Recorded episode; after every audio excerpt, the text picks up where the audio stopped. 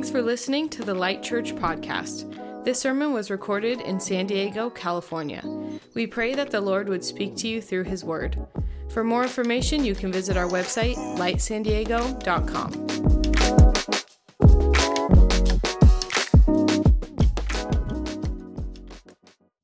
So, Ephesians chapter 3 begins with an interruption. Uh, the end of chapter 2 and the end of chapter 3 are this prayer that Paul has for the church and this response of what we should be doing in light of what Jesus has done. But right in the middle of this prayer, he stops himself and begins to start sharing a little bit about who he is and what's going on in his life and how the church in Ephesus should think about him. And he surrounds his whole conversation around this idea of a mystery. He uses the word four times in these 14 verses to talk about what he came to preach.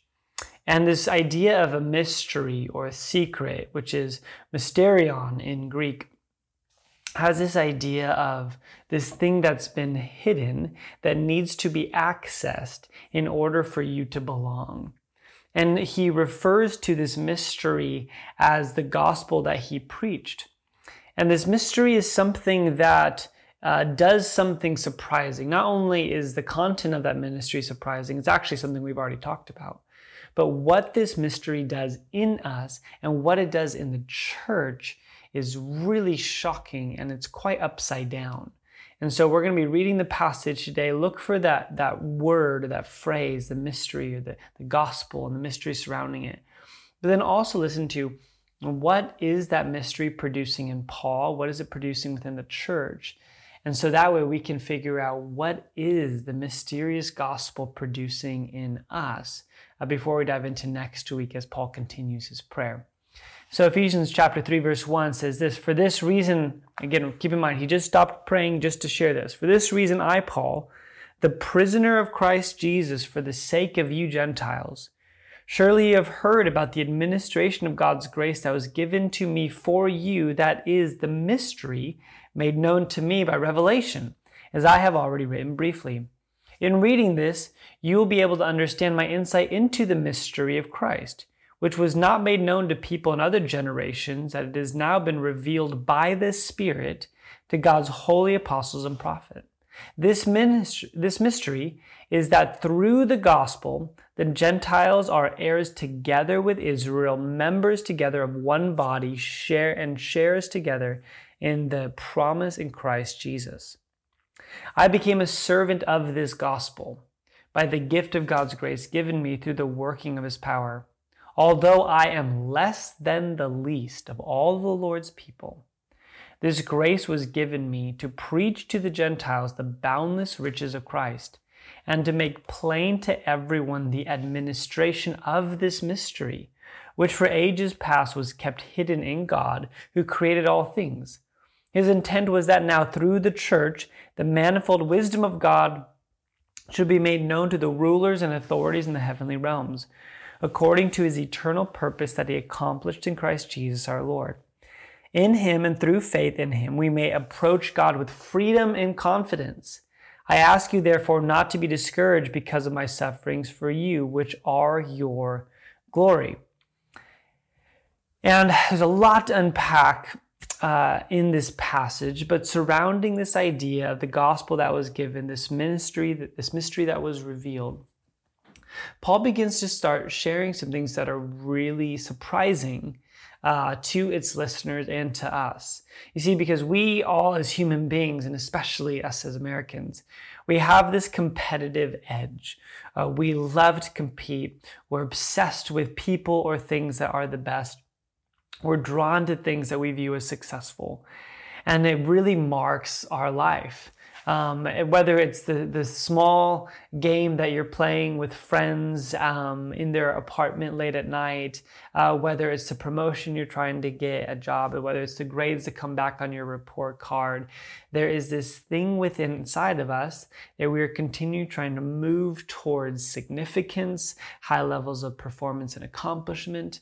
And yet there's something about what Paul is saying here, who he himself has high levels of accomplishments that says this mystery of the gospel does something of the opposite. It reverses the power structure, it reverses the idea of what you would naturally think of something that you would be striving for. And so, this is uh, just four things that we need to understand as a result and the meaning of this mystery. Number one, it's revealed by the Spirit.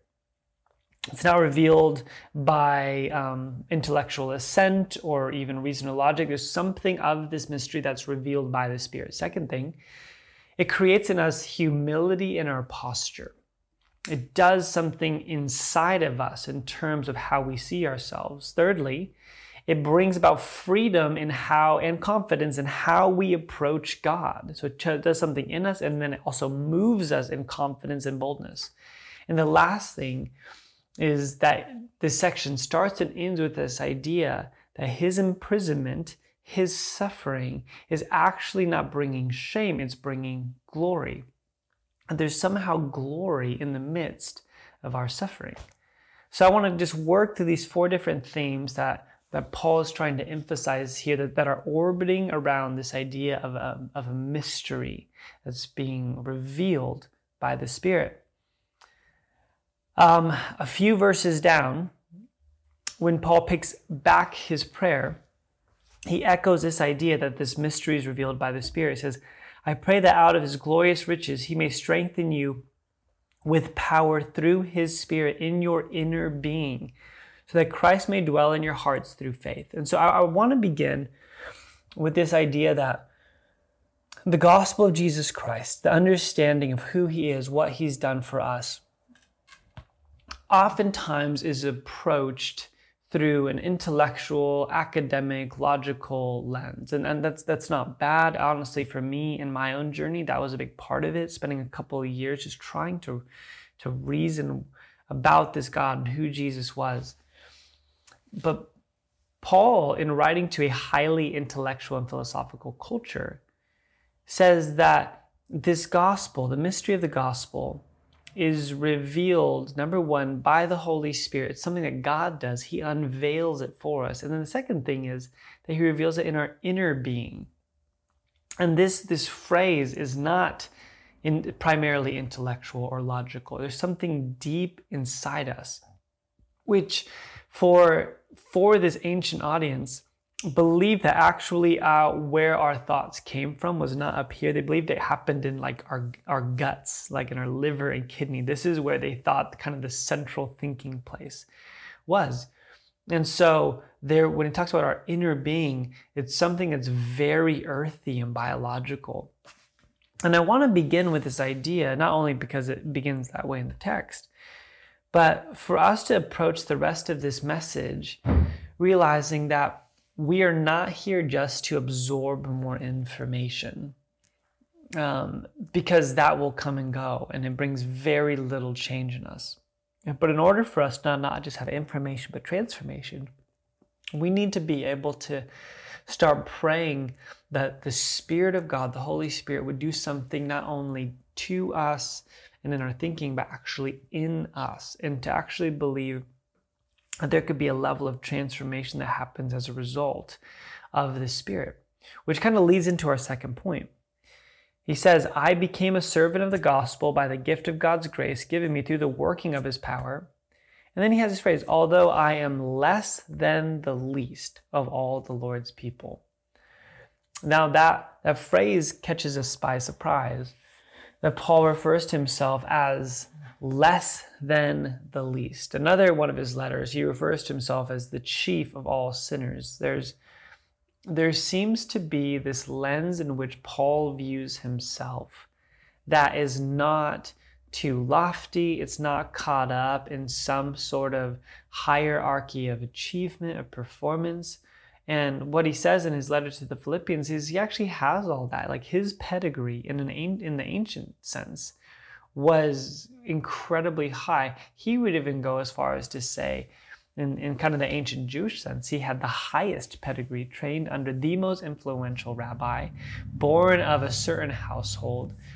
And, and yet, when he writes these letters, he refers to himself not by his position, not by his education, not by his uh, accomplishments, but he says, I am less than the least. That when the Spirit of God reveals the mystery of God, there's something that shifts within our posture. Yeah, he shares this same thought in his letter to the Philippians that after he goes through this huge pedigree of all of his accomplishments and all that he's done, he says this, but whatever were gains to me, I now consider loss for the sake of Christ. What is more, I consider everything a loss because of the surpassing worth of knowing Christ Jesus my Lord, for whose sake I have lost all things. I consider them garbage, that I may gain Christ and be found in him, not having a righteousness of my own that comes from the law, but that which is through the faith in Christ, the righteousness that comes from God on the basis of faith. I want to know Christ. Yes, to know the power of his resurrection and the participation in his sufferings. More on that in a minute. Becoming like him in his death, and so somehow attaining the resurrection from the dead.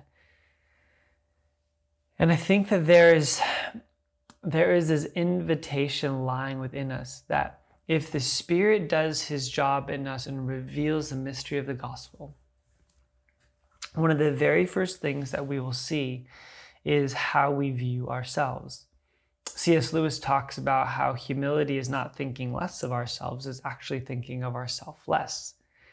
It's actually viewing other people in a higher regard and viewing God in a much higher regard uh, so that we see ourselves differently and lowly. St. Augustine says, Do you wish to rise? Begin by descending. Do you wish to be great? Then begin by being. Do you desire to construct a vast and lofty fabric? Think first about the foundations of humility. The higher your structure is to be, the deeper must be its foundation. And that's what, what Paul is saying here, really as a model and an invitation for us. That when, when the Spirit is the one who reveals this mystery, it's not something that we went and, and, and change. It's, it's interesting, even when people kind of share their testimony. Um, I've noticed that oftentimes it's attached to uh, their journey of finding God, this book they read, this conversation they had, this journey or pilgrimage they went on. And what we see here is that Paul says this was this was done for me. This was not something that I seized, it was something that I received. It was something that was given to me. And because of that, he says, I, I'm less than the least. Think about the words of John the Baptist and when his disciples are saying, like, hey, Jesus is taking some of your disciples, Jesus is baptizing more people than you. And John's response to that is, I, I must become less so that he must become greater. And again, I think about how counterintuitive that is to so much of the messaging and the cultural narratives that we inherit of always moving up into the left and always kind of trying to move beyond our current state. And again, there's nothing wrong with drive and ambition and stewardship and creativity. But I think there's something that within us that we are invited into seeing ourselves as our, our needs and who we are actually opportunities for us to lay down those things for the sake of others. He then moves in, he says this in him and through faith in him, we may now approach God with freedom and confidence. So, as Paul views himself lower, he then invites us to move towards God with greater levels of confidence, with greater levels of freedom. And I, and I think that those two things go hand in hand. When we view ourselves through the lens of humility, we begin to start seeing God through the lens of holiness. But we also sense this invitation to be drawn towards Him. I think about how the author of Hebrews talks about Jesus. He says, Since we have a great high priest who has ascended into the heaven, Jesus, the Son of God, let us hold firmly to the faith we profess. For we do not have a high priest who is unable to empathize with our weakness, but we have one who has been tempted in every way, just as we are, yet he did not sin. Let us then approach God's throne of grace with, and here's the same word uh, that Paul uses, with confidence, so that we may receive mercy and find grace to help us in our time of need. Now, as a culture, we have a high value for confidence. Uh, we applaud confidence and boldness. But if you look at the biblical narrative, if you look at anyone who ever approaches God, whether that be Moses, or Abraham, anyone coming into the Holy of Holies, Isaiah the prophet in chapter 6 of his book, uh, uh, John in the book of Revelation, when anyone ever approaches God's throne, there is really the absence of confidence. There's trepidation, there's overwhelmment, because just how grand and holy God is. Yet there's something so surprising and beautiful both about Ephesians 3 and Hebrews chapter 4 that says, because of the mystery of the gospel, because of what the Spirit has revealed to us, yes, we see ourselves low and we see God high, but we see this invitation into who God is. We get to approach the, the presence of God, the throne room of God, with confidence and boldness. And unfortunately, we have a tendency to want to remove ourselves or layer ourselves from that. And, and so, how do we do that? How do we walk in humility and boldness at the very same time? I remember when, uh, right after we planted Light Church, um, I was 33 years old, felt very young as a senior pastor, and I was very curious on how to finish well. Um, so I got to have lunch with Dennis Keating, who's uh, just a prominent pastor in North County, San Diego, who had just retired. And I remember just sitting down with him for lunch. I was just asking him about his life and his family and and how he was able to minister for so long and how he was able to kind of possess this this level of humility and was honestly positioning himself to serve and um, both me and other pastors. And i was asking about this and he, and he said this phrase that i'll never forget. I asked him and said how did you do it? How did you live out this life so well? And as we're sitting there he kind of pauses and, and looks up and he said, I'm going to tell you what my mentor told me when I was your age. And he said, He looked at me and he said, Stay small under the mighty hand of God. And I've never forgotten that moment. And to be honest, it has become the foundation for so much of how I want to live my life.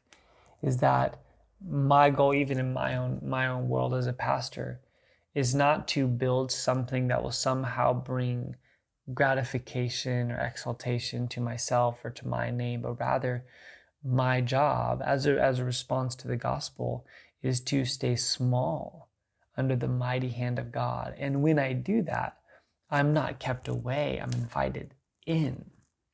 Thomas à Kempis wrote how great peace and quietness would he possess who could cut off all vain anxiety and place all of his confidence in God to be able to be welcomed into that place. Now, uh, a, a quick word on on power. Because oftentimes, when you start having the conversation around uh, humility and we have the conversation around approaching God's throne room with, with boldness and confidence, there kind of seems to be this like, well, what, what do we do um, with influence and strength? What do we do with um, power? And I think what Paul is addressing here is our, our relationship to power is different than that of the world. Power is not something that we are to be chasing after, but it's something that can be used. And, and, and so, for those, if you're watching this, and let's say you are a person of power, or a person of means, or a person of influence, then what the gospel does is it invites you into using that for the purpose of serving others. And at the very same time, if you are watching this and you're like, I, I'm a person that has no power, I, I have no means of, of generating uh, influence or success, then what the gospel does is it bestows dignity. You see, that one of my favorite definitions of the gospel is it's the great equalizer. It, it draws people of power into humility and stewardship. And it draws people of a lowly state into dignity and confidence. And this is part of the mystery of what the gospel does. Not only does it bring together Jews and Gentiles, but even in a socioeconomic sense, even in a kind of in a social hierarchy sense, what it does is it draws people, for those who culture has placed above God, it draws them underneath uh, the, the great authority of God.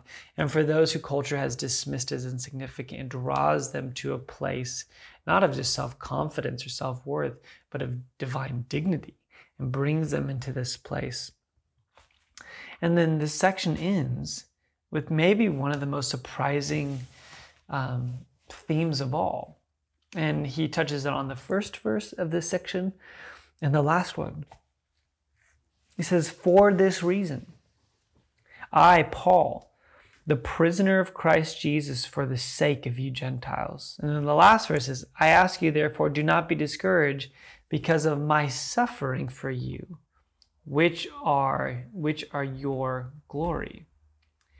And Paul here, in taking a break from this prayer, starts talking about his imprisonment and his suffering. And he says things like, It's for you. My sufferings are, are for your glory. And what he does is he flips the, the, the audience is obviously he's addressing this like collective worry that they have for Paul's sufferings. He's addressing um, what would have been common in the ancient world that suffering actually equates to shame. And he says something really interesting. He says, actually, this there's glory in our suffering. There's something about my imprisonment. There's something about my sufferings that is not bringing even glory on me. It's bringing glory to you. How does how does that work? And again, I hope you see this. There's so many surprising things, which is why I think Paul uses the word mystery here, um, that is happening in this chapter. He talks about how we we understand God not by intellectual assent, but by being revealed to. It talks about how our posture is not one of power, but of humility. It talks about how our approach is not one of timidity, but of freedom. And then ends was saying that our suffering and our pain is actually something that brings about glory. It's something that does something in us. And so I just want to end our time together by addressing the concept of glory in light of the mystery of the gospel. I'm sorry, the, the theme of suffering in light of the mystery of the gospel. Because I recognize that um, that within our understanding of the Christian faith, suffering carries with with it uh, different different views and different understandings. There are those that come from Christian traditions that really don't have a lot of space for suffering, and they, they highly emphasize faith and miracles and signs and wonders, and that all suffering is something that God uses for us for, to display His glory in terms of Him eradicating it.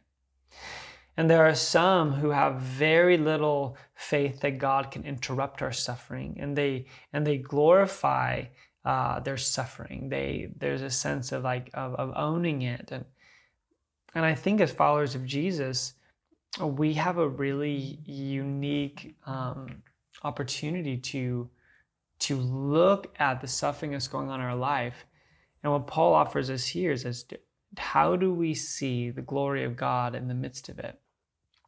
So, a couple of quick thoughts.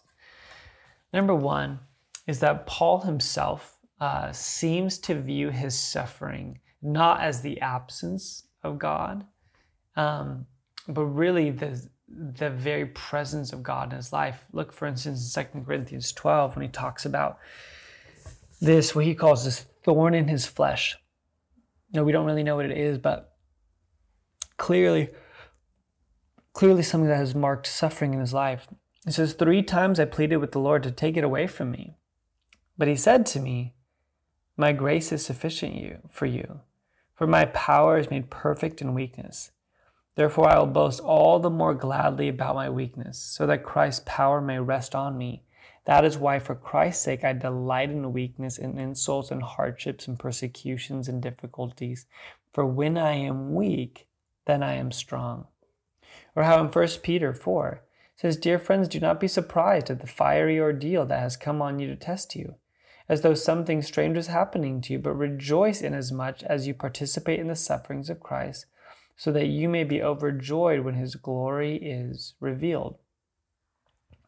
And so there's, there's a few things here that I think are really, really important for us to understand.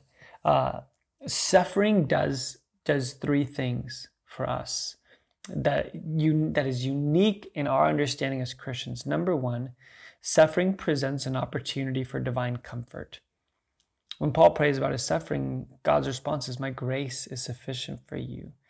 The Psalms talk about how God is near to the brokenhearted. And so our suffering makes space not for not for a sense of God being distant, but actually a sense of God being near.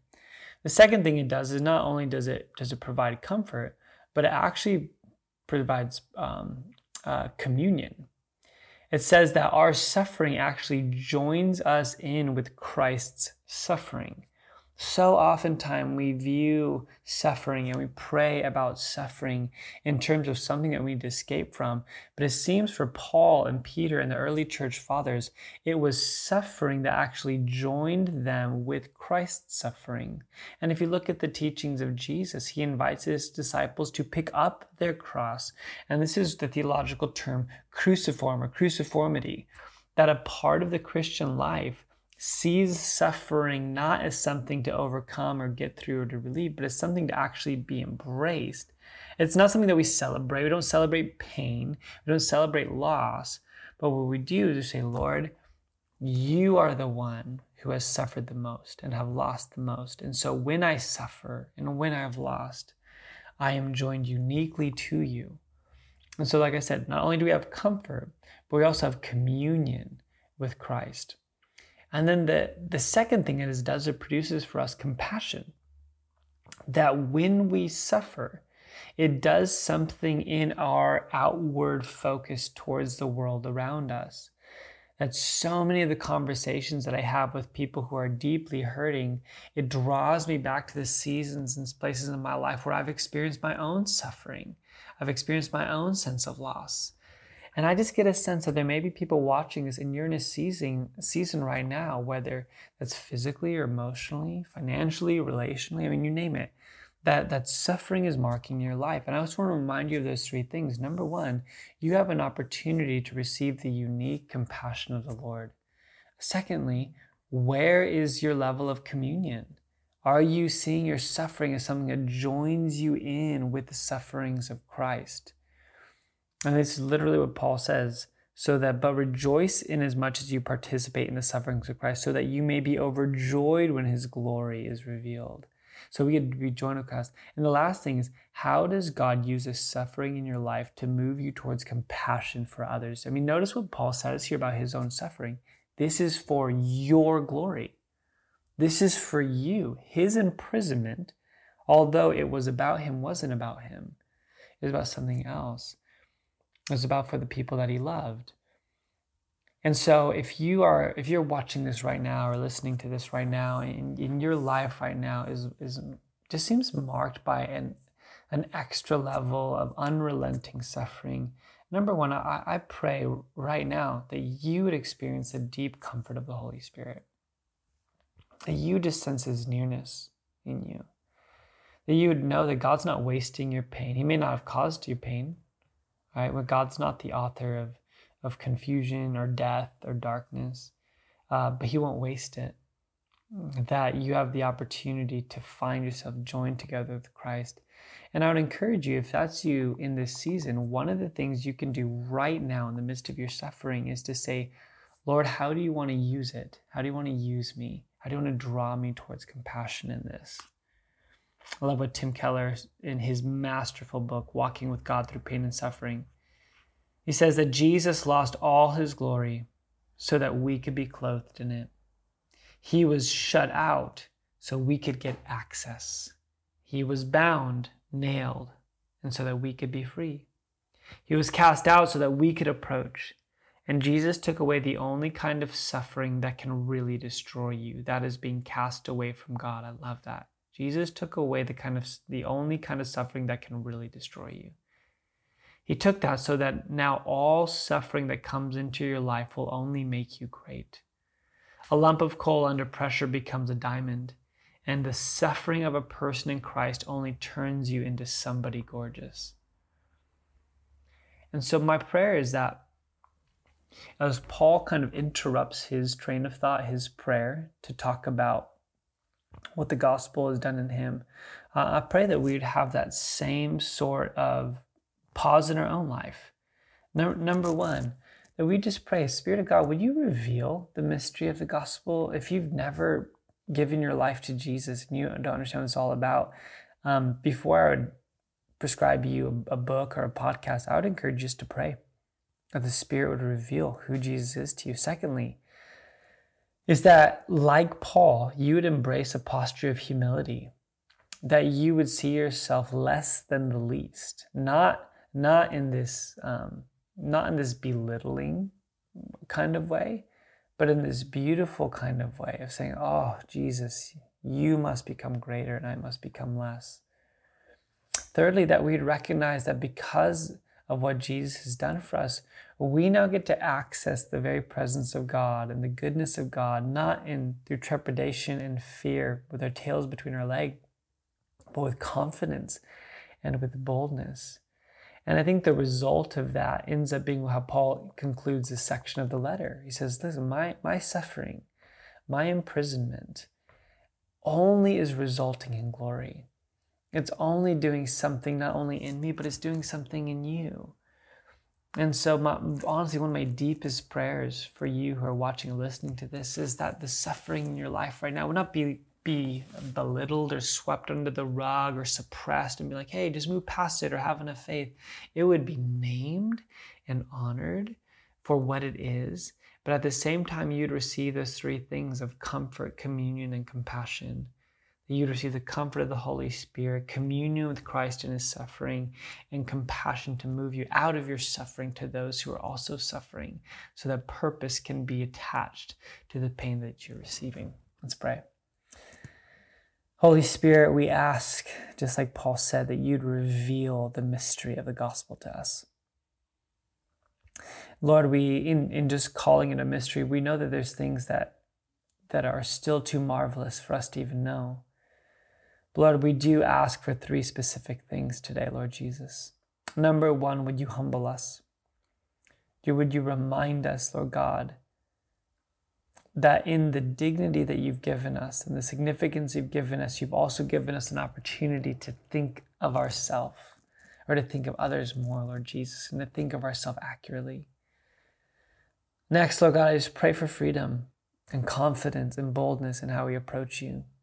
Lord, if there's anyone watching this or listening that has felt fear or trepidation in their approach to who you are, I pray that you'd release them today in Jesus' name. And lastly, Lord God, I want to pray for any brother or sister watching this right now whose life is marked by suffering. Would you strengthen them right now in the name of Jesus? God, I pray that you draw them deeper and closer to who you are. Lord, that you would allow them to experience communion with you, Lord God, that they'd recognize that their suffering actually joins them and connects them to the suffering you had on the cross. And Lord Jesus, I pray lastly Lord, that you would move us in compassion in the midst of our suffering, that it would not harden our heart, but it would soften it, and that we would begin to move outwardly towards people who desperately need to understand the communion and the comfort that you bring. In Jesus' name we pray. Amen. Thanks for listening to the Light Church podcast. This sermon was recorded in San Diego, California. We pray that the Lord would speak to you through his word. For more information, you can visit our website, lightsandiego.com.